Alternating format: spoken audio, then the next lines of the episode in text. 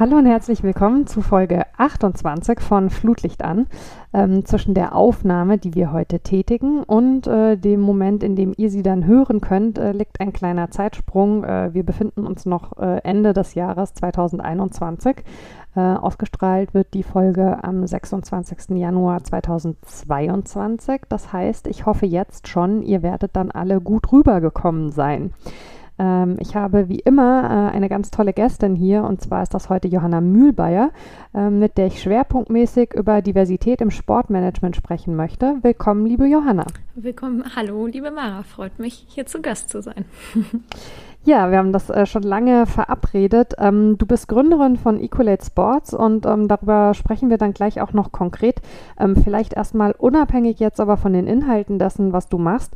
Was hat dich denn just im Januar 2021 dazu bewegt, zu sagen, ähm, ich gehe jetzt in die Selbstständigkeit? Das war ja ein Zeitpunkt, wo sowieso, ähm, ja, wie Hörst leider muss man ja sagen, nach wie vor viele Dinge schon äh, von, von äußeren Einflüssen verändert wurden äh, die wir überhaupt nicht ähm, ja, mitgestalten konnten. Und äh, da hat sich bei dem einen oder der anderen doch ein erhöhtes Sicherheitsbedürfnis eingestellt. Und du bist genau in dem Moment aber zu dem Schluss gekommen, hey, ich gründe. Erzähl mal.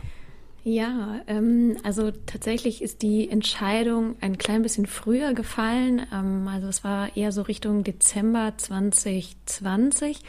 Ähm, das Finale, also ich war zuletzt ja noch bei Sport 5, also in der Sportvermarktung tätig mhm. und habe im Prinzip schon eigentlich über einen ganz langen Prozess hinweg für mich gemerkt, ähm, ja, mich beschäftigen Themen, ähm, gerade mit Fokus auf das Thema Diversität und das nicht nur einfach aus Leidenschaft und Hobby, sondern auch ganz dringend aus dem Gefühl heraus, dass ich glaube, dass ich im Sportbusiness ganz viel tun muss. Und ähm, wie das denn immer so ist, dann kommen verschiedene Aspekte zusammen und bei Sport 5, die ja letztes Jahr auch verkauft wurden, hat sich intern auch einfach sehr viel getan und für mich war dann auch so ein bisschen die Frage, okay, wie geht's weiter? Mein damaliger Chef ist äh, auch gewechselt. Und dann habe ich für mich gemerkt, okay, ähm, ich könnte mir gerade auch vorstellen, mal in so eine ganz, ganz andere Richtung zu gehen. Und ja, dann war es irgendwie Richtung im Dezember 2020. Ich hatte irgendwie das Thema Sport, ich hatte das Thema Diversität und habe dann aber auch festgestellt, eigentlich gibt es keinen wirklichen Job aktuell in dem Bereich, also nie, keinen mhm. Job, der irgendwo ausgeschrieben ist und habe dann gedacht, naja, eigentlich kann ich nicht so viel verlieren, wenn ich mal überlege, mich damit einfach selbstständig zu machen. Also das war so ein bisschen der Startpunkt. Und ähm, ja, da habe ich, also muss ich auch ganz offen ehrlich sagen, sehr planlos angefangen im Januar und habe mich auch, also zuallererst muss man ehrlicherweise sagen, zuerst arbeitslos gemeldet, um dann so ein bisschen zu überlegen, okay, wie geht's damit konkret weiter und wie kann das aussehen?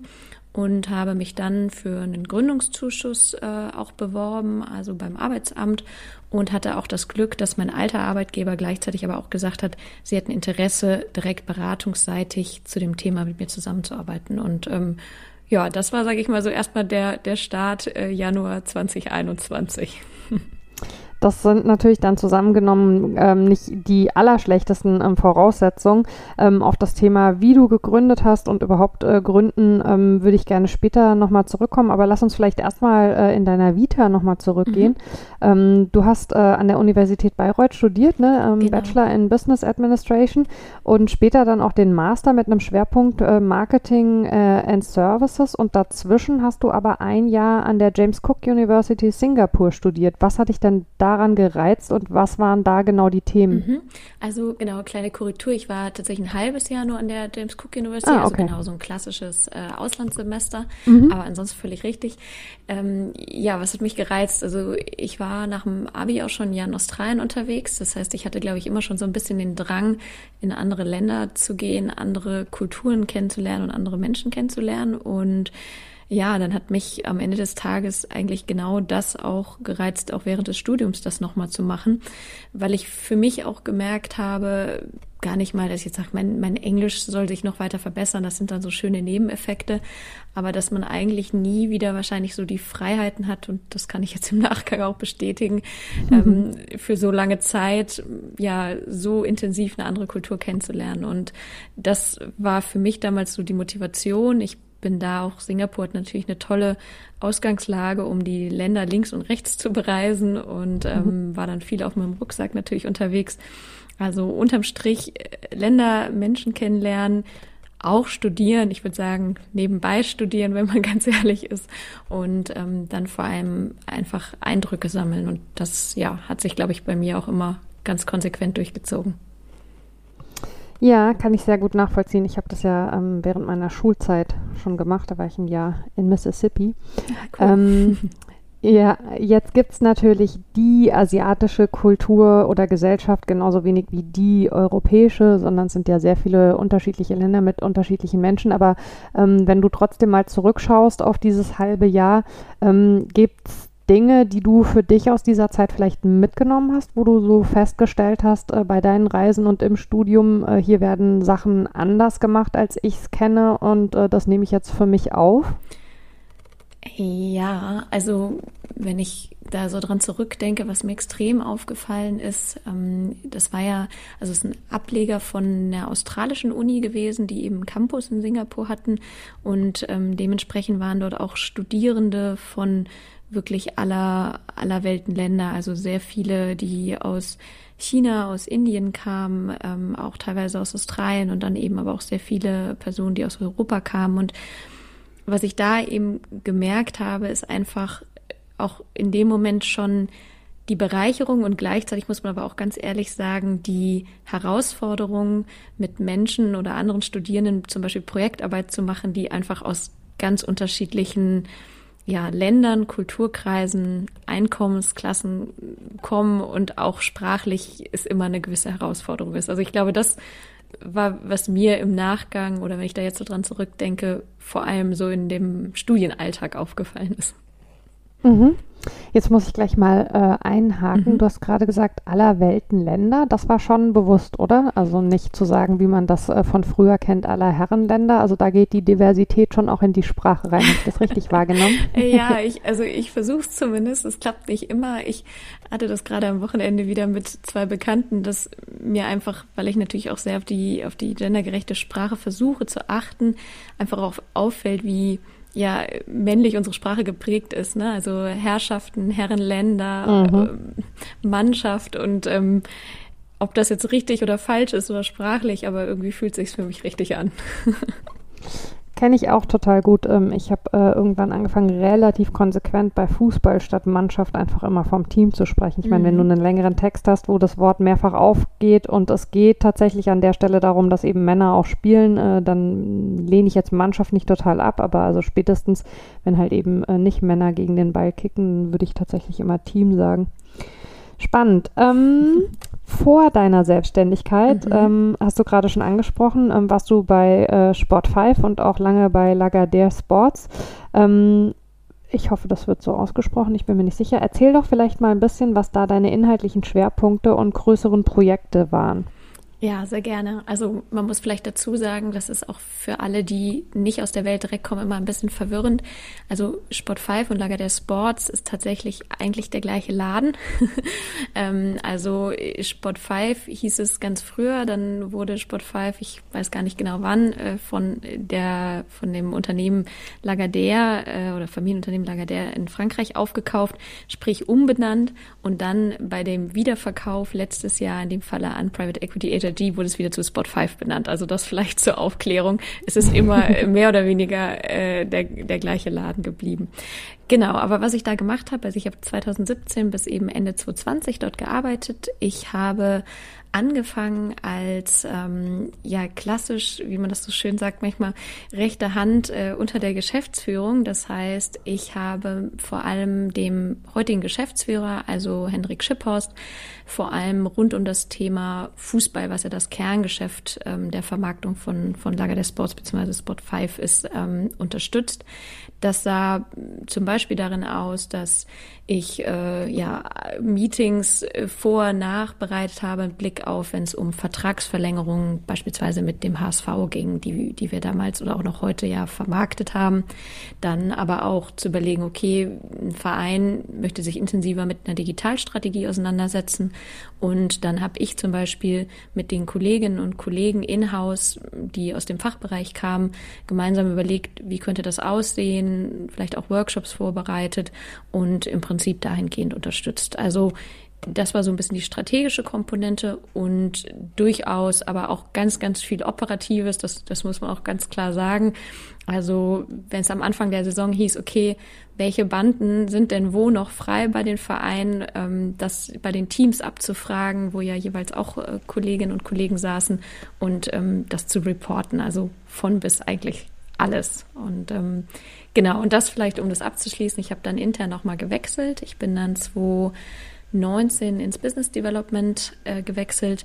Da war mein Fokus tatsächlich ein bisschen überregionaler, also nicht nur noch Deutschland, sondern ähm, auch europäisch bzw. international und mhm. habe dann, äh, wenn es zum Beispiel große Hospitality-Ausschreibungen wie für eine WM gab, habe ich dann unsere Kolleginnen und Kollegen weltweit äh, koordiniert, überlegt, wie wir diesen Pitch angehen, um im Idealfall das Mandat dann auch für Spot 5 zu gewinnen. Also das waren so Beispielprojekte.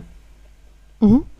Ähm, was ich also schon auffällig finde, ist, dass dieses strategische, ähm, hast du vorhin selbst schon angesprochen, in dem, was du bislang gemacht hast, durchaus eine recht große Rolle gespielt hat. Ähm, würdest du sagen, dass das so dein Ding ist und ist das was, was sich, was sich entwickelt hat ähm, oder was dir, also wann, wann hast du das für dich irgendwie festgestellt? Musstest du das eher so annehmen oder entwickeln oder ähm, mhm. wie, wie war das? Ja, es ist lustig, dass du das sagst. Also ich glaube, dass da schon sehr früh, das klingt immer ein bisschen komisch, in auch gewisser Weise in dem, was ich auch studiert habe, es gewisse Wertungen oder Vorprägungen gab. Also so, man geht in die, in die Unternehmensberatung, in die Strategie und ich hatte irgendwie immer so ein bisschen das Gefühl, das wurde auch als, ja, vielleicht sogar auch fast als das bisschen Bessere gesehen, unabhängig davon, ob das für mich das Bessere oder Schlechtere ist. Mhm.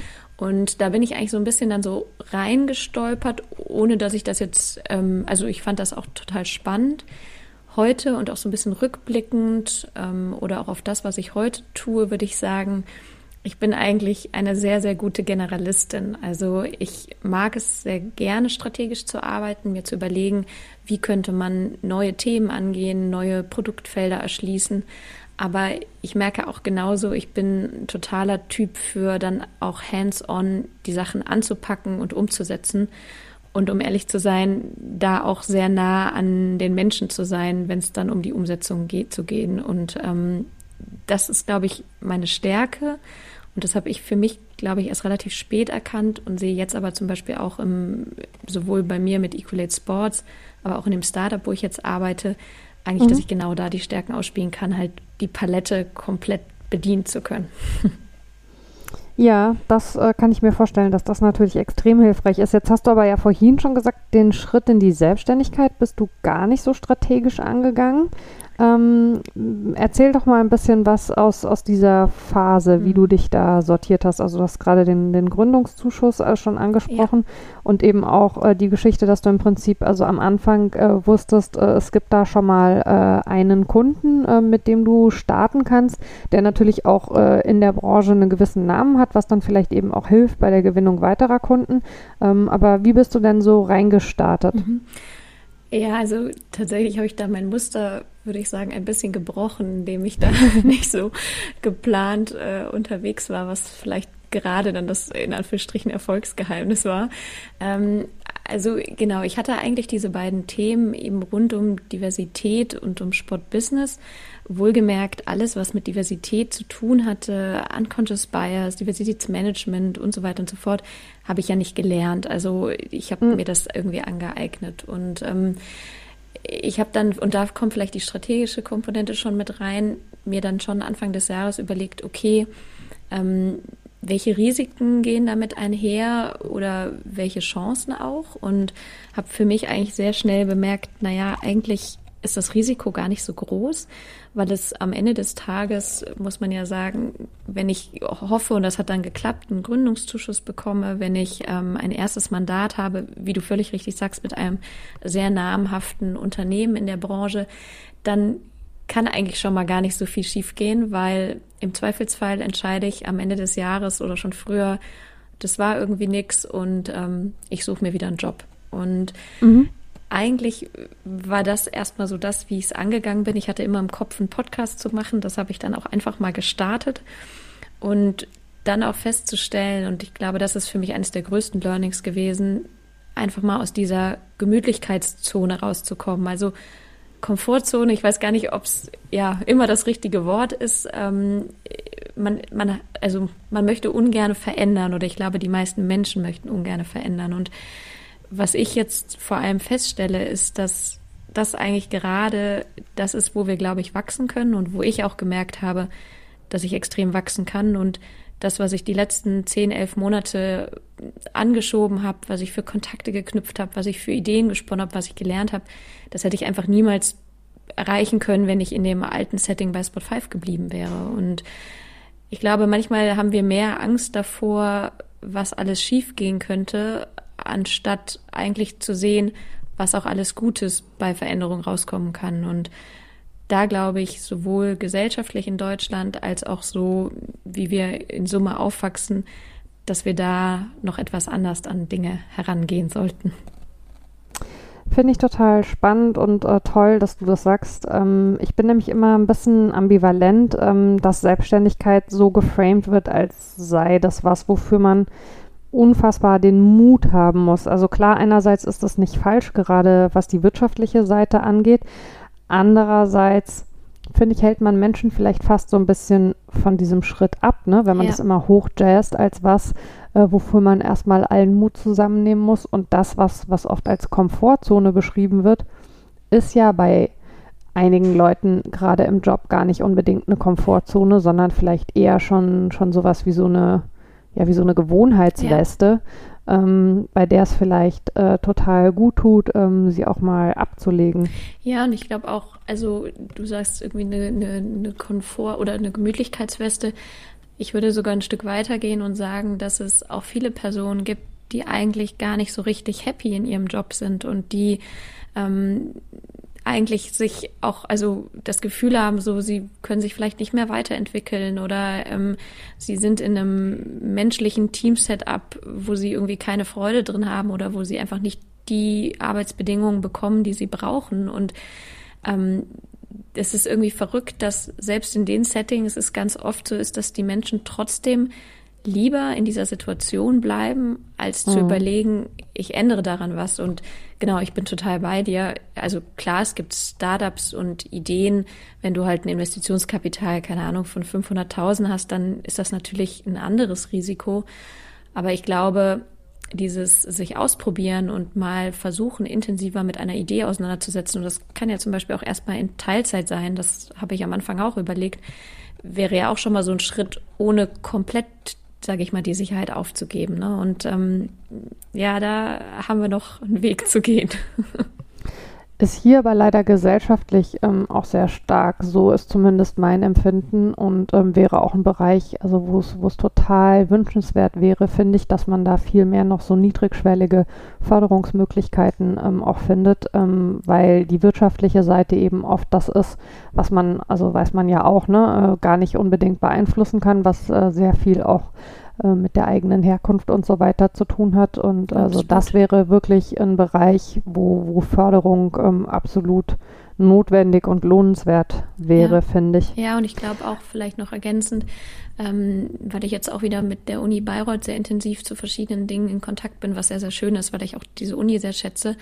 Aber mhm. damals gab es im BWL-Studium eigentlich ich weiß gar nicht, ich glaube, es gab eine Juniorprofessur oder wenn überhaupt zum Thema Startup, Entrepreneurship und, und Innovation. Und mhm. jetzt mittlerweile sind es, glaube ich, zwei oder drei Lehrstühle, die in den letzten Jahren dort äh, ja neu entstanden sind. Und diese Option, auch jungen Menschen aufzuzeigen, dass es eben nicht nur den klassischen Weg geht, ich gehe in Konzern, in eine Beratung oder überhaupt in ein festes Unternehmen und bin angestellt, sondern ich kreiere was Neues und ich gründe ein Unternehmen, ich glaube, das muss einfach schon viel früher auch als Option im Werdegang aufgezeigt werden und ähm, das fängt in der Uni, vielleicht sogar auch in der Schule an. Ja, total. Ähm, wie wichtig war denn für dich, ähm, du hast das Thema Netzwerk äh, gerade schon angesprochen, das Netzwerk, was du durch deine Arbeit vor der Selbstständigkeit schon hattest, bei der Überlegung, ähm, ob du den Schritt tatsächlich gehst? Mhm. Also eigentlich hatte ich nicht wirklich, also doch, ich hatte vielleicht ein Netzwerk, aber wenn ich heute von Netzwerk spreche, dann ist das nicht vergleichbar mit dem, was ich vor vielleicht einem oder anderthalb Jahren, als irgendwann diese Ideen losging, hatte. Also Mhm. Witzigerweise hatte ich in meiner alten Stelle gar nicht so viel Kontakt nach außen und ähm, also zu klar ab und zu mal zu Vereinen, aber habe sehr viel intern ähm, gearbeitet innerhalb von Sport 5 und hatte ja im Unternehmen ein Riesennetzwerk. Also ich kannte, glaube ich, bis heute wahrscheinlich fast jeden Mitarbeiter, Mitarbeiterin, ähm, weil ich da auch sehr viel auch ehrenamtlich noch on top getan habe.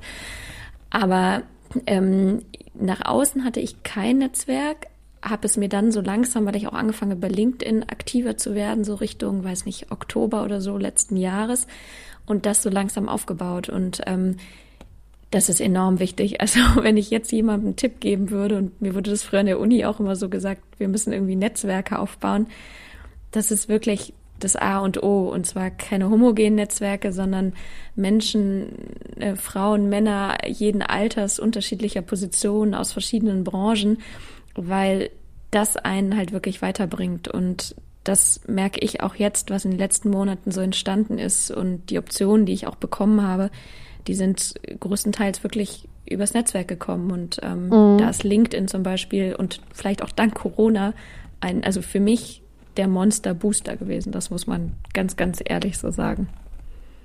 Ja, man merkt ja auch, ähm, dass das bei dir ein absolutes Herzensthema ist äh, und du hast ja auch selber schon äh, so Netzwerktreffen äh, online und offline ähm, eben angeregt und initiiert. Ähm, was ich bei dem Thema total wichtig finde, also Netzwerken hat ja mal eine Zeit lang, finde ich, fast schon so eine so eine ähm, ausgehöhlte Bedeutung gehabt. Mhm. Da sind dann diese Empfehlungsnetzwerke entstanden und äh, Leute finden sich irgendwo zusammen und äh, man empfiehlt sich dann einfach nur weiter, weil man halt äh, sich demselben Netzwerk angeschlossen hat und davon ausgeht, äh, dann ist das schon auch äh, ja jemand Gutes. Ähm, wie würdest du denn sagen, ähm, macht man ein Netzwerk oder schafft man sich ein Netzwerk, ähm, das eben tatsächlich also funktional ist, was mit Leben gefüllt ist. Mhm.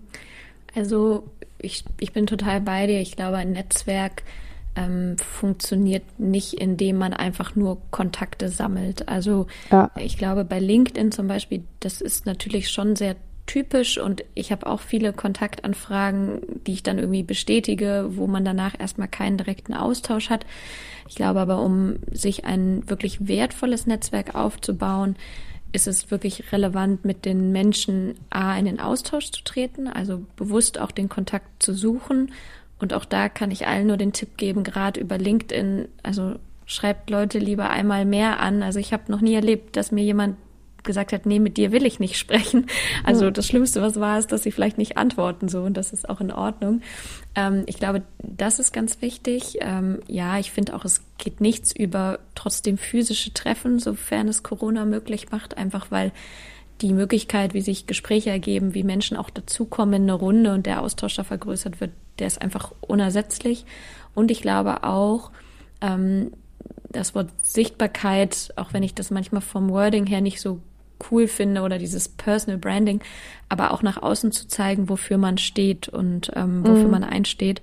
Und ich glaube, das sind so ein bisschen die Komponenten, die ganz wichtig sind, wenn man wirklich ein Netzwerk sich aufbauen möchte, was ähm, ja, was auch einem selber was bringt, aber was eben auch, und das finde ich genauso wichtig, auch anderen was bringt, weil das halt ein, ein Geben und ein Nehmen auch in einem Netzwerk ist. Ja. Ähm, du hast, äh, um mal ein bisschen stärker noch auf die Inhalte tatsächlich äh, so deines Arbeitsalltages zu kommen, auf deiner Homepage äh, in großen Buchstaben äh, zu lesen. Äh, let's stop talking about diversity, let's start changing. Diversität und Inclusion äh, fürs Sportmanagement. Ich stolper immer ein bisschen, dass du im zweiten Teil Diversität Deutsch und Inclusion aber Englisch hast. ja, da bin ich auch noch nicht so sicher, was der richtige äh, Ton ist. Das ist also völlig richtig. aber gut, dass das nochmal ein Hinweis ist. Vielleicht sollte ich das dringend ändern. ähm, aber bist du äh, selbst eigentlich äh, der erste Schritt dieses Wandels, weil du eben als Frau in einer nach wie vor sehr stark männlich dominierten äh, Branche unterwegs bist und zwar nicht nur so als ein Rädchen, sondern eben tatsächlich auch als ein Mensch, äh, die da was ganz konkret verändern und anschieben möchte? Ähm, gute Frage. Also Danke. ja, also wenn du es schon so fragst, vielleicht ja. ähm, ja, also ich tatsächlich mache ich mir immer mehr Gedanken, wie ich woanders Dinge verändern kann, aber das geht dann wahrscheinlich ja auch ganz stark mit meiner Person irgendwie einher, als dass mhm. ich jetzt ganz konkret überlege, ob ich schon Teil des Wandels bin. Aber jetzt, wo du das sagst, ich auch drüber nachdenke, ja, definitiv. Ähm, also auch bis heute, ich bin doch immer regelmäßig die einzige oder eine der wenigen Frauen in den Runden, wenn es also Corona-bedingt physische Treffen gab. Und ähm, ich merke schon auch, dass ich in der, in der Sportbranche mit denen, mit denen ich spreche und auch vor allem Männern, mit denen ich spreche, da schon sehr stark für wahrgenommen werde, dass ich dafür was tue. Und ähm, ich glaube, ein Stück weit ist es immer wichtig, dass man gewisse Dinge selber auch erlebt hat. Ähm, mhm. Das muss jetzt gar nicht mal hart irgendwas Negatives sein, kann, muss aber nicht.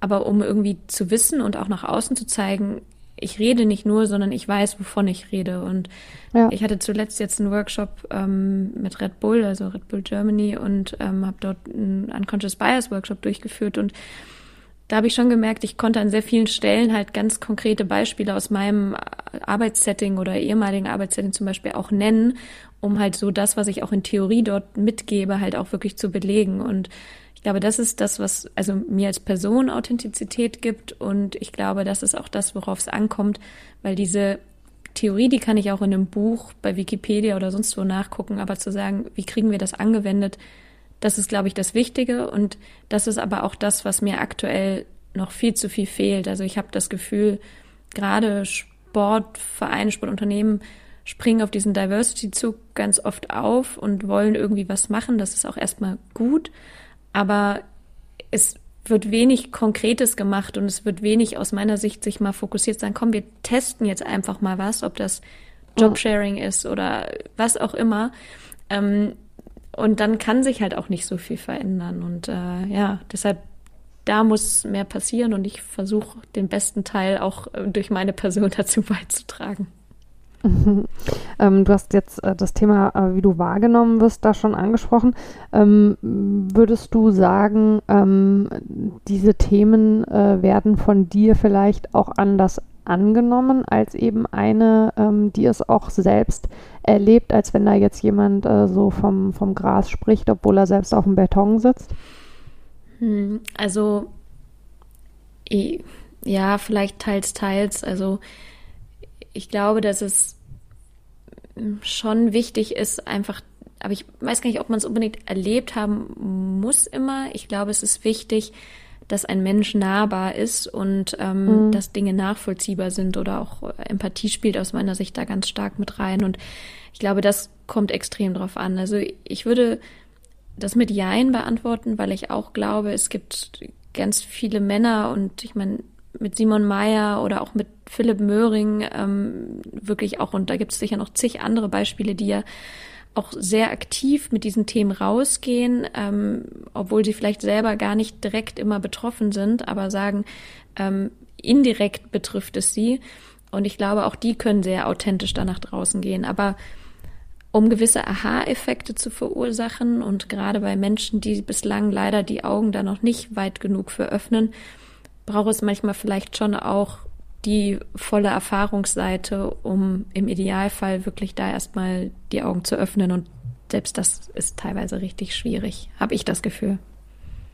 Wobei ich ja sowieso finde, also als Gesellschaft äh, sind wir alle bei diesen Themen ähm, aktiv betroffen. Also Total. natürlich ähm, äh, ist immer die Frage, aus welcher Rolle heraus, aber ähm, ich reagiere echt extrem allergisch, äh, wenn mir männliche Kollegen äh, zum Thema äh, Sichtbarkeit von Frauen, äh, wenn man jetzt bei dem Thema mal bleibt, mhm. im Sport sagen, ähm, ich bin da ja auf eurer Seite, wo ich mir denke, was soll denn das für eine Seite sein? Ja, also wir müssen doch bitte schön als Gesellschaft alle begreifen, ähm, wie wichtig Diversität ist und man kann doch nicht immer, wenn man selbst äh, quasi äh, den besten Platz am Tisch hat, dann so gönnerhaft irgendwie sagen, äh, ich kämpfe euren Kampf mit. Ja. Also ähm, ganz schwieriges ja, Thema. Ich finde auch oft ähm, kommt ja dieses Wort Support oder Unterstützung damit ja. rein. Also natürlich ist es auch, also ich will auch diese Worte gar nicht total ins Negative rücken, aber ich glaube, ähnlich wie du es jetzt auch, wenn ich dich richtig verstanden habe, meinst, ist da, da fängt der Fehler ja schon so ein bisschen an. Es ja, geht halt nicht total. um Frauen oder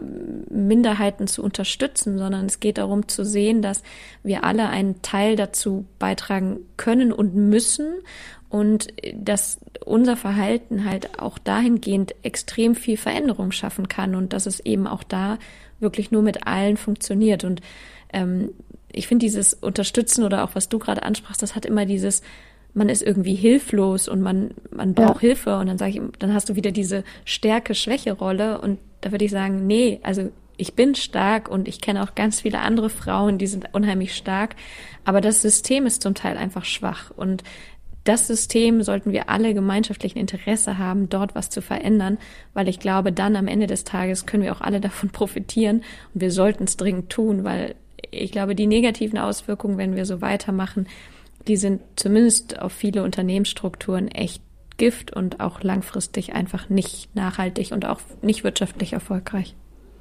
Genau, es bekommt dann nämlich so von der Formulierung her was Gönnerhaftes und das blendet total aus, dass von diversen Strukturen eben alle profitieren. Total. Ähm, um auf, auf das Thema Diversität mal ähm, noch ein bisschen ähm, im Detail einzugehen, was mich mal interessieren würde, wenn du mit Kundinnen zu tun hast, ist, ähm, wie die das Thema vor den ersten Gesprächen mit dir so begreifen. Also weil ähm, mein Eindruck ist teilweise, wenn wir von Diversität im Sport sprechen, dann gibt es schon eine nicht unerhebliche Anzahl von Leuten, die erstmal davon ausgehen, Diversität im Sport bedeutet, nicht nur Männer, sondern auch Frauen zu haben. Ähm, da wäre ja dann also der nächste Schritt, äh, dass äh, Geschlecht eben nicht nur binär zu betrachten ist und also, dass es eben auch noch äh, andere Geschlechter gibt. Äh, dann wäre der nächste Schritt, äh, dass es natürlich nicht nur um das Thema Geschlecht geht, sondern dass es auch äh, um andere strukturelle Themen geht, sei es Herkunftsgeschichte, sei es soziale Geschichte sei es was auch immer. Ähm, und ähm, ja, wie, wie kann man das aufbrechen? Also wenn, mhm. wenn diese Vorstellung, die ich da habe, richtig ist, dass Leute wahrscheinlich erstmal so mit einem Thema aus dem Diversitätskomplex bei dir aufschlagen und äh, ihnen klar machen, dass das schon mal ein guter Anfang ist, aber dass es eben noch mehr bedarf. Ja. Ja, das ist tatsächlich immer wieder etwas, was, was aufkommt und wo ich vielleicht sogar auch noch gar nicht hundertprozentig eine, eine Antwort habe oder vielleicht die Antwort auch sehr individuell ist. Also ähm, ich bin total bei dir, dass es ganz viele Unternehmen gibt ähm, oder auch einzelne Personen, mit denen ich spreche, die dann sagen, okay, wir gehen eben, wie du es gerade auch schon angeteasert hast, wir wollen jetzt erstmal das Frauen-Männer-Thema angehen und ähm, machen sich dann tatsächlich im, also über weitere Diversitätsdimensionen erstmal keine Gedanken. Also ich habe schon das Gefühl, dass es immer mehr bewusst ist, dass es nicht nur um Frau-Mann geht, also und auch dass theoretisch zumindest am Anfang versucht wird, äh, auch von sozusagen Business-Seite das mitzudenken. Aber dass dann aufgrund der Komplexität dieses Themas, und das ist es eben auch, viele dann doch erstmal sehr bewusst sagen, wir nähern uns Stück für Stück an. Und mh, mm, ich würde, also ich sage in so einem Kontext immer, es ist tatsächlich sehr unternehmensindividuell und die Frage auch, was ist deine konkrete Problemstellung? Also geht es dir erstmal um, um die Sprache bei deinen Stellenausschreibungen so, da hat man sowieso ja grundsätzlich erstmal, dass man einfach inklusive Sprache nutzt. Da geht es ja nicht nur um Mann, Frau, sondern einfach, dass sich alle angesprochen fühlen. Da deckt man sowas schon mit ab, wenn es in Richtung ja Führungspositionen geht und ganz oft dieses Thema ja wir würden ja gerne diverser sein oder mehr Frauen haben aber es gibt eben nicht die geeigneten da hilft es manchmal um die Sache etwas simpler zu machen tatsächlich erstmal mit Mann Frau anzufangen so in Anführungsstrichen traurig das ist. Aber bei den meisten, also Gesprächen, die ich aktuell führe, ist oft, glaube ich, noch nicht so ganz klar, wo die Gründe für die Homogenität liegen. Und mhm. ich glaube, das ist das, was man oder was ich auch versuche, dann in Workshops oder auch in Vorträgen erstmal deutlich zu machen, zu verstehen, wie kann denn, wie können meine eigenen Denkmuster, meine ne, unconscious bias ähm, eigentlich, wie tragen die dazu bei, dass ich unbewusst aktuell verschiedenste Gruppen von Menschen äh, diskriminiere, also meistens mhm. unbewusst. Und ich glaube, dass da es manchmal hilft, erstmal mit so einem Frau-Mann-Beispiel auch zu kommen um diesen Aha-Effekt im ersten Schritt zu kriegen. Und wenn das verstanden ist, ist aus meinem Gefühl der Loop dahin, wie wir das aber eben auch auf alle anderen Diversitätsdimensionen übertragen können, der wird dann tendenziell leichter. Ähm, das frage ich mich halt tatsächlich, ja. also weil ich bewundere das oft auch, äh, wir kommen nachher noch auf deinen Podcast ja. äh, zu ähm, sprechen, ähm, wenn du im Podcast mit Leuten redest, also die genau diese Argumentation eben haben, so, wir fangen jetzt erstmal damit an, äh, da merke ich echt schon, also wie ich so gedanklich anfange, mich zu kratzen, weil ich denke, boah, also wenn wir in dem Tempo aber weitermachen und jetzt erstmal äh, neben äh, Männern äh, eben, also neben weißen alten Männern, um mal ähm, da das zu bedienen, ähm, äh, jetzt auch äh, weiße mittelalte Frauen mit reinnehmen mhm. und alle anderen Themen äh, gehen wir dann äh, in dem Tempo an, in dem wir also das jetzt äh, seit Jahrzehnten angehen, dann also dann erlebt ja niemand von uns noch irgendwas mit. Ähm, musst du dich da manchmal selber zügeln oder bist du typmäßig äh, bei sowas durchaus auch, äh, ja, ich sag mal, gedulde und äh, geduldig und milde mit deinem Gegenüber? Also sagen wir es mal so, ich glaube, ich habe gelernt, äh, diplomatisch zu sein. Der Sache halber. Ähm, nee, also genau, Spaß oder was heißt Spaß beiseite? Nee, also ist es, glaube ich, immer eine Mischung. Es kommt ganz extrem darauf an, wer mir gegenüber sitzt. Also ähm, wie gut ich die Person kenne. Ich würde behaupten, ich habe einigermaßen gutes Menschenverständnis auch zu entscheiden. Kann ich in dem Moment auch diesen Punkt bringen und deutlich machen, Moment mal, wir wollen hier nicht über nur Mann-Frau reden, sondern über viele weitere Dimensionen. Oder überfordere ich mein Gegenüber potenziell damit? Und also es liegen mir ganz oft Dinge auf der Zunge oder in meinem Kopf, wo ich gerne sehr laut andere Sachen sagen würde, als die, die ich dann äh, tatsächlich artikuliere. ähm, aber auch da, und ich glaube, das ist Teil meines Ansatzes von Equalate Sports und auch mit dem Mentorship, ähm, aber auch mit dem Podcast. Das Wichtigste ist, dass wir die, die, die Konversation und die, den Diskurs nicht abreißen lassen oder dass wir ihn vor allem erstmal aufkommen lassen und ich glaube, wenn man zu hart auf gewisse Dinge einschlägt, führt das eher zu Reaktanzen bei, bei den, also ich sag mal, privilegierten Gruppen auf der anderen Seite, mhm. weil sie es nicht verstehen. Und das muss man eben auch verstehen, dass manchmal einfach da das, das Verständnis erstmal nicht da ist. Und ich glaube, das gilt es im ersten Schritt zu gewinnen, ähm, um dann Stück für Stück die nächsten Punkte aufzubauen. Mhm.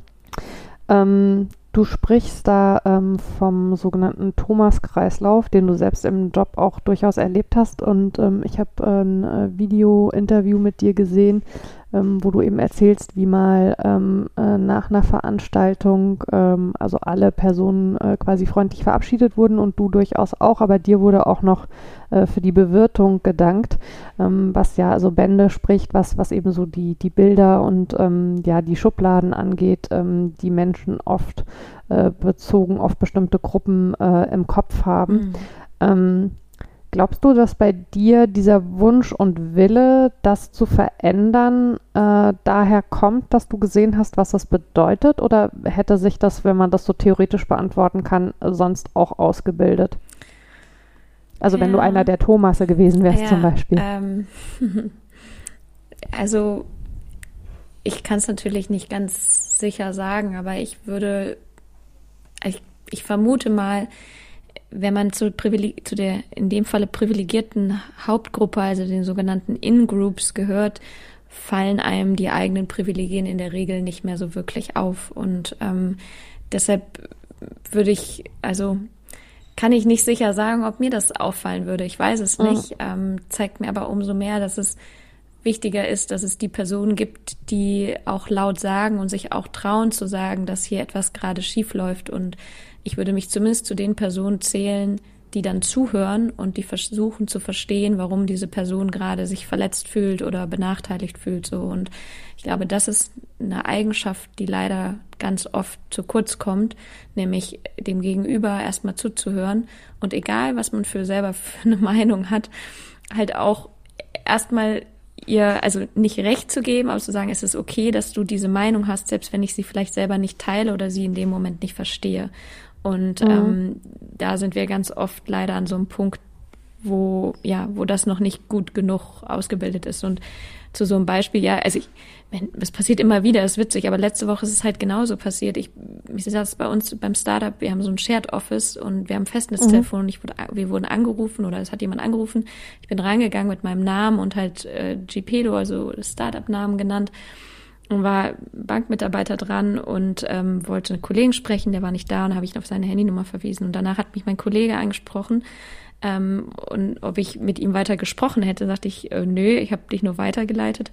Sagt er, ja, die haben nämlich gesprochen, wollten dann einen Termin ausmachen und der Bankherr hätte dann gefragt, ob er den Termin mit mir ausmachen solle. Und ähm, das ist halt, ich meine, meine Kollegen, also ich kann das Männliche nehmen, weil es sind drei, drei Männer aktuell im Startup, die sind da alle total viel sensibilisiert und es ist auch wichtig, den Humor da nicht zu verlieren und so weiter. Und deshalb hat er ihm das auch sehr freundlich gesagt, dass er den Termin auch gerne mit ihm persönlich ausmachen kann.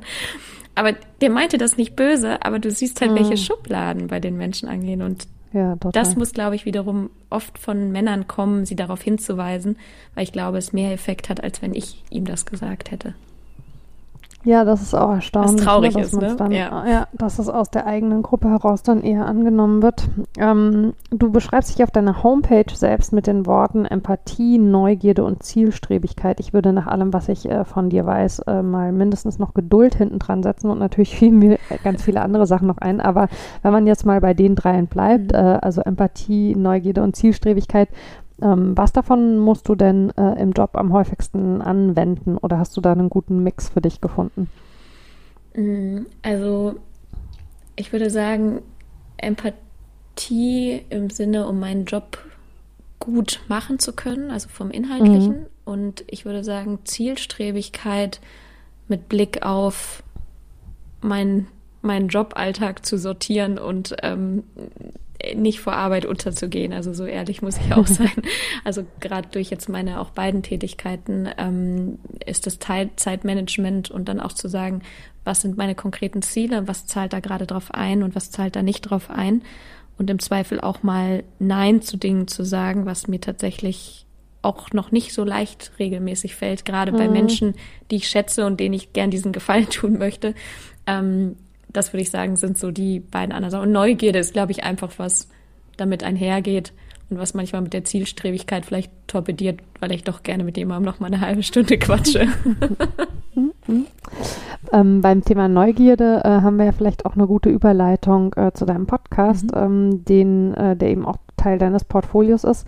Ähm, vielleicht erzählst du mal ein bisschen was darüber, ähm, welche Gästinnen kommen denn da so zu Wort? Mhm. Also eigentlich gibt es keine klaren Regeln bei mir im Podcast. Das ist ja das Schöne, wenn man das selber macht. Also mir ist es wichtig, im Podcast einfach andere Perspektiven aufzuzeigen. Und ähm, mhm. mir ist es wichtig, Männer wie Frauen, verschiedene Hierarchieebenen, ähm, verschiedene Unternehmenskontexte im Sport, aber auch mal außerhalb des Sportes äh, zu zeigen und auch gar nicht zu extrem immer nur in Anführungsstrichen auf das Thema Diversität zu sprechen zu kommen, sondern also klar, Diversität, Vielfalt ist so der rote Faden, der sich durchzieht. Aber mir geht es vor allem darum, eine Plattform zu bieten für Sichtbarkeit von Themen, die oft vielleicht nicht so nach außen oft diskutiert werden, aber eben auch zu zeigen, es ist auch normal, über Themen zu sprechen und vielleicht auch sogar unterschiedlicher Meinung an einigen Stellen zu sein und trotzdem danach äh, total fein wieder auseinanderzugehen. Und mhm. das ist für mich das, was den Podcast ausmacht. Und ähm, manchmal würde ich mir sogar noch ein bisschen mehr Diskussion wünschen oder ein bisschen mehr Kontroverse. Mhm. Aber das, das sind für mich eigentlich die Aspekte und die Menschen und die Motivation zum Teil hinter den Geschichten auch mitzuzeigen. Ähm, weil jeder Mensch ist halt ein Individuum und das sollten wir im privaten so wie halt eigentlich auch im beruflichen Kontext ein Stück weit immer berücksichtigen, was es, glaube ich, zu wenig teilweise wird, auf das, auf das Individuum einzugehen. Mhm. Ja, spannend. Ähm, du hast nach den ersten Monaten äh, dir äh, mit Simon Meyer, den du vorhin schon erwähnt hast, ähm, einen Partner zu Equalate geholt. Ähm, was war denn da die Idee? Genau, also Simon ist ähm, wir nennen das immer so, Simon ist im Prinzip Beirat. also wenn man so seine Funktionen beschreiben soll. Also Ähm, Simon und ich kennen uns schon relativ lange. Wir haben uns eben in Lager der Sports-Kontext kennengelernt und das hat menschlich einfach immer unheimlich gut gepasst. Und ähm, er ist ja selber raus beim BVB äh, letztes mhm. Jahr, nee, dieses Jahr, ja, dieses Jahr. Ähm, und dann waren wir sehr viel im Austausch. Und ja, die Motivation war eigentlich, dass wir gemerkt haben, wir haben die gleiche Auffassung von wie eigentlich das Thema Diversität gesehen und angegangen werden müsste. Und dann, als es konkret um die Idee ging, ich hatte dieses Mentorship ja im Kopf und ähm, wollte das auch weiterentwickeln. Und da hat Simon auch einfach gesagt, er hat da total Lust, das mitzutreiben, hat Bock auf das Thema und hat natürlich auch nochmal ähm, durch seine Rolle auch davor beim BVB natürlich nochmal auch ein Netzwerk, was ich zum Beispiel dann auch bislang nicht hatte. Und mhm. ähm, dann haben wir uns da eben zusammengetan und äh, Simon ist da Sparingspartner, auch kritischer Sparingspartner, was ich sehr schätze. Und genauso aber auch jemand, der Ideen reinbringt, der auch eben Kontakte wiederum hat, die ich nicht habe. Und andersrum habe ich halt welche, die er nicht hat. Und ähm, ja, da ergänzen wir uns auf jeden Fall ganz gut und äh, sind da im regelmäßigen Austausch. Ähm, das Mentorship ist tatsächlich äh, auch der nächste Punkt, ähm, über den ich gerne mit dir sprechen würde. Ähm, ich fände es spannend, also so, wenn man von draußen drauf schaut, ähm, habe ich das Gefühl, du hast schon immer auch versucht, von, von der Basis her Sachen ähm, direkt mit zu beeinflussen. Also sei das jetzt, dass du im Studium als Tutorin gearbeitet hast oder jetzt eben ähm, das Mentorship-Programm. Ähm, wie bist du das denn genau angegangen? Also zum einen, ähm, wie hast du die MentorInnen gefunden? Ähm, wie verlief für die, für die erste Phase? Die zweite äh, ist ja, ähm, auch wenn der Podcast ausgestrahlt wird, noch nicht gestartet, sondern beginnt im März. Ähm, wie seid ihr ähm, an passende Mentees gekommen und wie hast du dann auch äh, die beiden jeweils gematcht? Mhm. Ja, also genau, die Idee entstand eigentlich für mich daraus, dass ich eben gesagt habe, es gibt so viele gute Frauen und auch viele gute Frauen, die ich kenne und die, glaube ich, zum Teil einfach aus verschiedenen Gründen nicht immer das Netzwerk in die Richtung haben, wie es teilweise vergleichbar viele Männer in der Branche haben und dadurch auch glaube ich, wenn man dann in Richtung Führungspositionen guckt, ähm, dazu führt, dass dort auch tendenziell eher Männer an die Position aktuell kommen. Und das wollte ich oder das möchte ich ändern, weil es vielleicht auch irgendwann mich selber betrifft oder betroffen hätte und ähm, ich auch einfach glaube, dass da ein extremer Need vorhanden ist. Ja, mhm. und dann habe ich äh, ganz klassisch angefangen, erstmal zu recherchieren, was, was ist genau Mentorship? Es ist ja ein Cross-Mentorship-Programm, also es geht über Unternehmen im Sport hinweg, also theoretisch von Mediahäusern, Sportvermarktern bis hin aber eben auch zu Vereinen und ähm, mir angeguckt, wie sehen Programme aus, was sind Inhalte von so Mentorship-Programmen, ähm, was eben dann dazu geführt hat zu sagen, okay, es ist ein Drei-Säulen-Programm, es ist einmal das, das Mentoring, also ein eins zu eins Tandem, dann ist es aber auch, also es beinhaltet Weiterbildungskomponenten, also wir hatten jetzt Trainings zum Thema Transformational Leadership oder auch Vorträge zum Thema New Work und das dritte eben aus meiner Sicht fast noch mit das Wichtigste ist eben das Netzwerk, was sich in diesem Jahrgang, aber dann eben auch äh, sukzessive natürlich über die Jahre hinweg ähm, aufbauen soll. Ähm, genau, das habe ich so ein bisschen konzipiert, Unterlagen geschustert, äh, vorbereitet. Und dann, als es dann darum ging, diesen ersten Pilot zu starten, äh, jetzt im Jahr 2021, habe ich zum einen mein, mein weibliches Netzwerk aktiviert im Umkreis hier Hamburg, aber auch außerhalb von Hamburg, ob sie eben Interesse hätten, dort teilzunehmen. Und das ging eigentlich relativ simpel. Also da habe ich tatsächlich einfach sehr viel mit Frauen gesprochen, mit denen ich sowieso im Austausch bin oder sogar auch befreundet bin. Und die Mentorinnen und Mentoren, die kam am Ende auch so eine Mischung aus meinem und aus Simons Netzwerk. Und mhm. die haben wir mit dem Konzept angesprochen und ob sie Lust haben, klar unter Corona-Bedingungen vor allem virtuell zur Verfügung zu stehen. Und äh, man muss ganz klar sagen, also die MentorInnen, die bekommen dafür nichts, also nichts im Sinne von mhm. monetären. Und ich dachte immer am Anfang, der Engpass wird sein, sie für das Programm zu gewinnen, die Zeit, die sie dort investieren, mindestens zweimal so 90 Minuten pro Monat über vier Monate.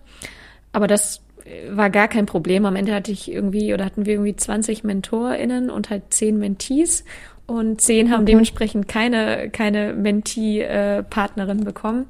Und ja, und dann haben wir dieses Programm im Pilot dieses Jahr durchgeführt, haben dann auch evaluiert, wie ist es angekommen, was könnte man verbessern, ähm, was müsste man anders machen und haben dann uns entschieden, ähm, zum März 22 eben die nächste Runde zu starten. Wohl wissend, und das vielleicht auch nochmal ganz klar, ähm, die erste Runde war in Anführungsstrichen so eine Art Pro Bono-Runde, um auch einfach das Programm aufzubauen. Und ja. jetzt, wir haben jetzt Ende November 21 und äh, wir gehen jetzt gerade in die nächste Runde. Wir haben nächste Woche eine Infoveranstaltung und hoffen natürlich, dass da großes Interesse ist. Ich äh, spreche auch mit einigen Partnern, PartnerInnen, die potenziell Interesse hätten, da teilzuwerden, ähm, also Partnerschaften fürs, fürs Mentorship. Ja, und dann Stichwort sich Dinge trauen, mal gucken, ob das klappt und ähm, äh, Learning by Doing und wenn es nicht klappt, äh, dann muss man Dinge verändern oder halt sagen, man macht es nochmal ganz anders und das ist irgendwie so ein bisschen das in Anführungsstrichen Risiko, was damit einhergeht. Aber ich denke auch da immer wieder, man kann nichts verlieren, wenn es keine harte Benchmark gibt. Und das Feedback war einfach so positiv von der letzten Runde, dass ich gesagt habe, ich könnte es nicht, nicht weitertreiben, auch wenn es mich sehr viele Nächte kostet. ähm, habt ihr mal drüber nachgedacht, äh, bei äh, dem Mentorship äh, auch ein Stipendium auszuschreiben? Also ähm, immer mit Blick auf, äh, wie, wie schafft man auch wirklich komplett niedrigschwellige Zugänge, ja. also beispielsweise eben eine Person von den zehn ähm, über ein Stipendium reinzuholen? Ja, genau, also wir denken da und das ist auch noch nicht abgeschlossen. Wie gesagt, jetzt auch so ein bisschen der Test. Das, das Programm kostet 590 Euro. Ähm, da wissen wir eben auch noch nicht genau, funktioniert das, klappt das.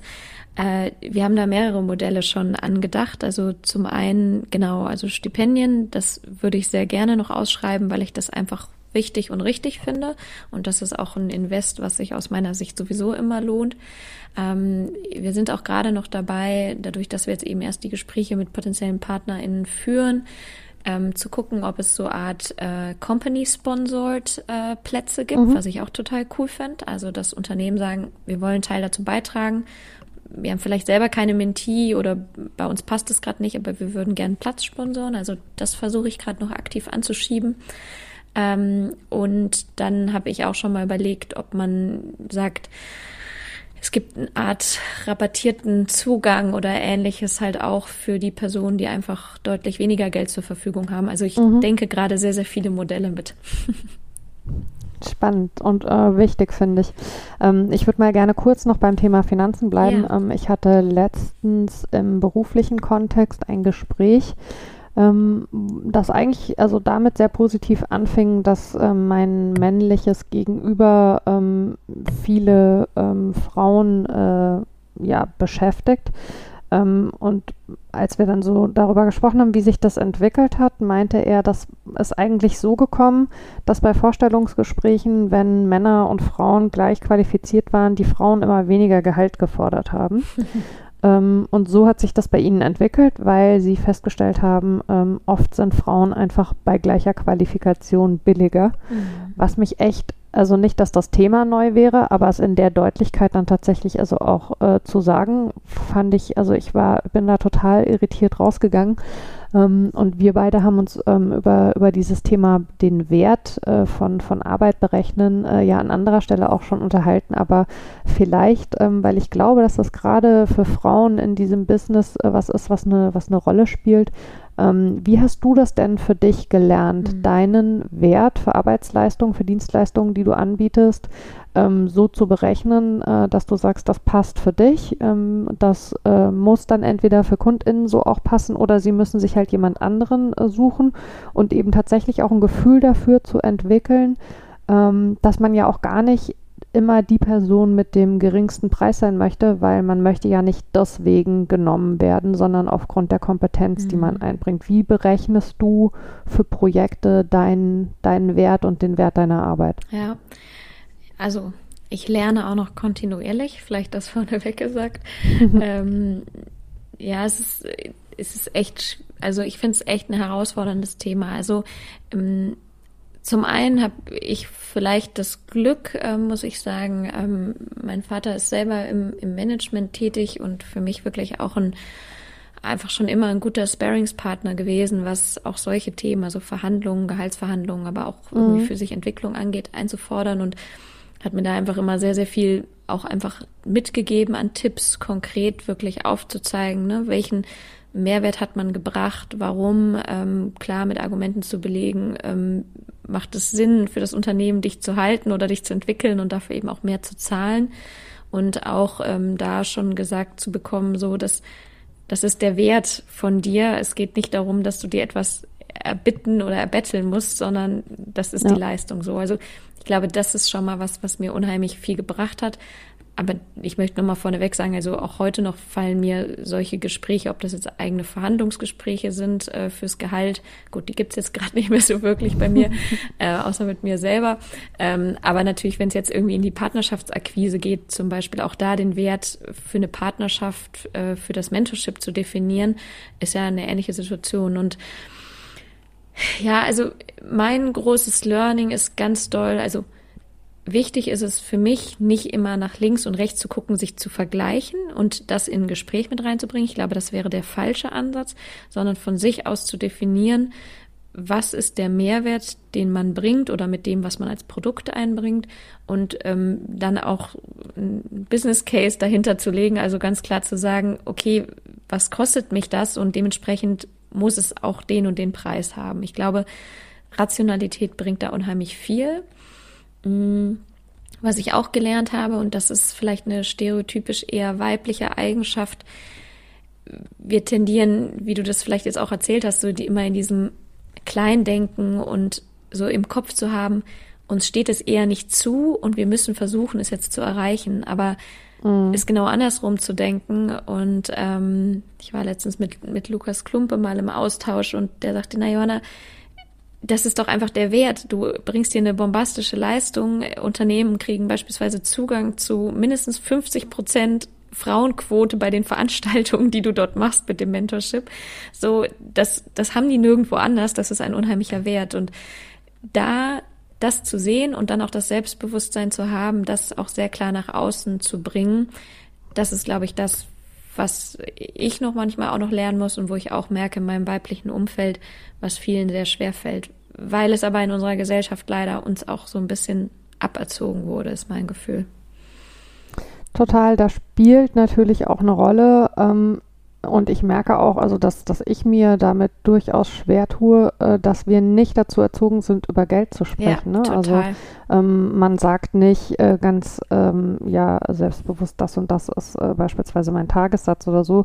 Ich habe das häufiger, dass jüngere Kolleginnen mich irgendwie anschreiben und sagen, was nimmst du denn ja. Äh, für dieses oder jenes? Ähm, und dass das dann fast ein bisschen Überwindung kostet, äh, das zu beantworten, aber dass ich mittlerweile für mich auch an dem Punkt bin, dass ich sage, ich finde es eigentlich wichtig, also ja. eine, eine, Leitlinie zu geben ähm, und äh, daraus kann dann ja jemand anders machen, was er oder sie will, mehr nehmen, weniger nehmen, was auch immer, aber zumindest, ähm, dass man also das bedeutet ja jetzt nicht, dass man mit, mit dem eigenen Tagessatz auf die Stirn tätowiert durch ja. die Gegend läuft, aber äh, dass man eben doch an der einen oder anderen Stelle das aufbricht, dass man mhm. vermeintlich mhm. über das Finanzielle nicht spricht, damit andere davon eben auch lernen können. Total, aber ich würde auch sagen, das verändert sich gerade. Also ich mhm. gehe da ganz aktiv mit raus. Also ich, also natürlich sage ich jetzt nicht, was auf meinem Bankkonto irgendwie liegt, aber ich spreche sowohl mit anderen, die sich irgendwie selbstständig gemacht haben, aber genauso auch mit anderen Frauen wie Männern, äh, die halt im konkreten Job sind, ähm, darüber, was sie verdienen, was ich verdiene, weil das ist aus meiner Sicht, ähm, ob das jetzt äh, Gender Pay Gap oder grundsätzlich das Thema Gehalt angeht, das ist stimme ich dir total zu, eines unserer größten Probleme in Deutschland, dass es immer so ein rotes Tuch über dem Thema Gehalt gibt. Und man sieht ja mehr und mehr mittlerweile auch, ich habe es letztens bei der Tomorrow Bank gesehen, die schreiben halt das Gehalt oder die Range des Gehalts auch ganz klar einfach in die Stellenausschreibung mit rein. Mhm. Und ähm, das kann man gut und schlecht heißen. Ähm, da bin ich auch nicht tief genug im Thema drin. Aber die Normalität, dass man über Gehälter spricht, dass ähm, ich auch bei meinen Paketpreisen versuche ich sehr klar meine Leistung zu definieren und dann zu sagen, so das ist jetzt der Gesamtpreis, dass man auch gar nicht zu hart in so eine Verhandlungsthematik kommt, so ach, der Post würde das kosten und die eine Stunde mhm. das. Aber Transparenz, Offenheit, ähm, hilft da ganz, ganz extrem und ich habe im Moment das Gefühl, dass sich da auch sehr viel tut und ich bin jetzt 32, die Generation unter mir ist noch mal ein Stückchen jünger und ich könnte oder hoffe, dass es da vielleicht sogar noch mal ein Stück weiter aufgebrochen wird. Ja, ähm, ich würde abschließend äh, gerne noch äh, auf äh, das Start-up äh, zu sprechen kommen. Ähm, mhm. Du hast vorhin schon ähm, erwähnt, ähm, dass du äh, seit dem Sommer da auch zum Team von, äh, wie sprecht ihr euch aus? Gipedo ja, oder Gipedo? Ja, Gipedo ist, glaube ich, ist es griechisch für Sportplatz. Ich glaube, im Griechisch, ich müsste noch mal eine Griechin oder einen Griechen fragen. Ich glaube, Gipedo. okay. Ähm, vielleicht kannst du zum Abschluss noch ein bisschen was dazu sagen, was sich dahinter verbirgt und was für dich auch die Motivation war, ähm, da tatsächlich nicht ähm, mit einzusteigen, weil es ja jetzt nicht so, als wärst du bis dahin nicht auch schon ausgelastet gewesen. nee, das stimmt. äh, ja, also ähm, vielleicht, wie ich dazu gekommen bin, also einer der beiden Gründer, also mein Gründer Matthias Rettenmeier und Lars Gandenberg. Äh, Lars Gandenberg kenne ich noch aus Lager der Sports-Zeiten. Ähm, er war zuletzt dann zwar äh, Geschäftsführer bei Transfermarkt, also dann auch nicht mehr bei, bei Sport 5. Und mhm. der hatte mich im Sommer angesprochen, witzigerweise. Er wohnt auch in Hamburg. Ich ihn mal getroffen hatte, um um ihn zu fragen, ob er Mentor im Mentorship-Programm werden möchte. Ah, okay.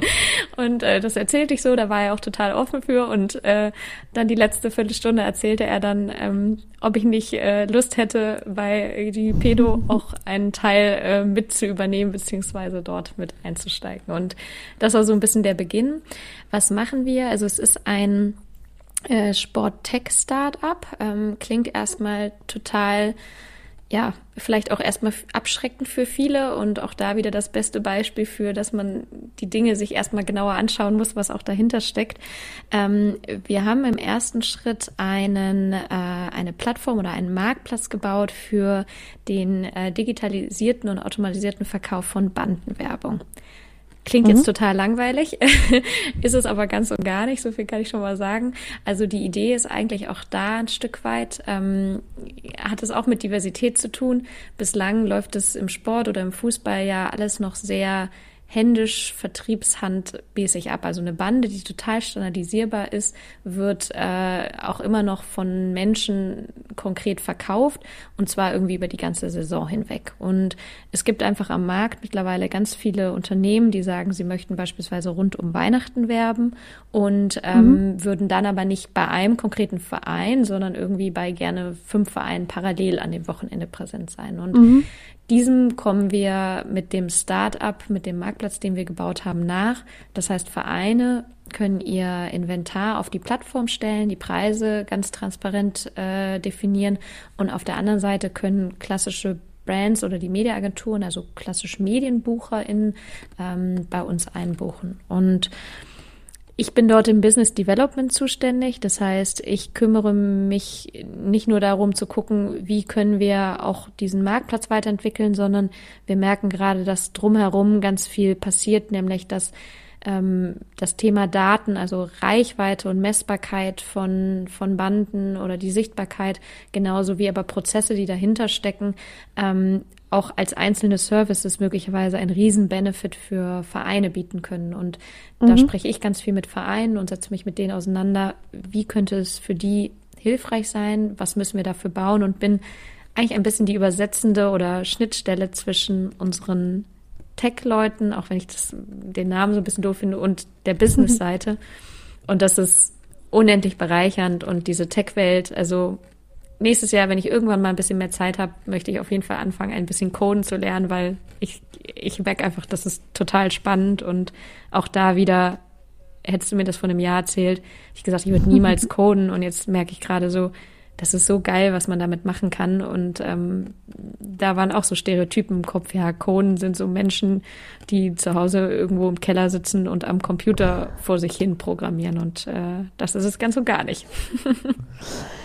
Sehr schön. Ähm, das heißt, ähm, äh, wir stellen fest, äh, abschließend, auch wenn man sich mit dem Thema Diversität und ähm, mit, mit einem Kampf gegen, gegen Schubladen und Klischees beschäftigt, stellt man äh, genau diese Themen auch immer weiter noch bei sich selbst fest. Das heißt, das ist ein Prozess, der niemals abgeschlossen ist. Ähm, umso schöner, liebe Johanna, dass es äh, Menschen wie dich gibt, äh, die den so aktiv mit vorantreiben. Ähm, ich danke dir sehr herzlich, äh, dass du dir die Zeit genommen hast in allem, was du ohnehin zu tun hast, um uns da Einblicke zu geben.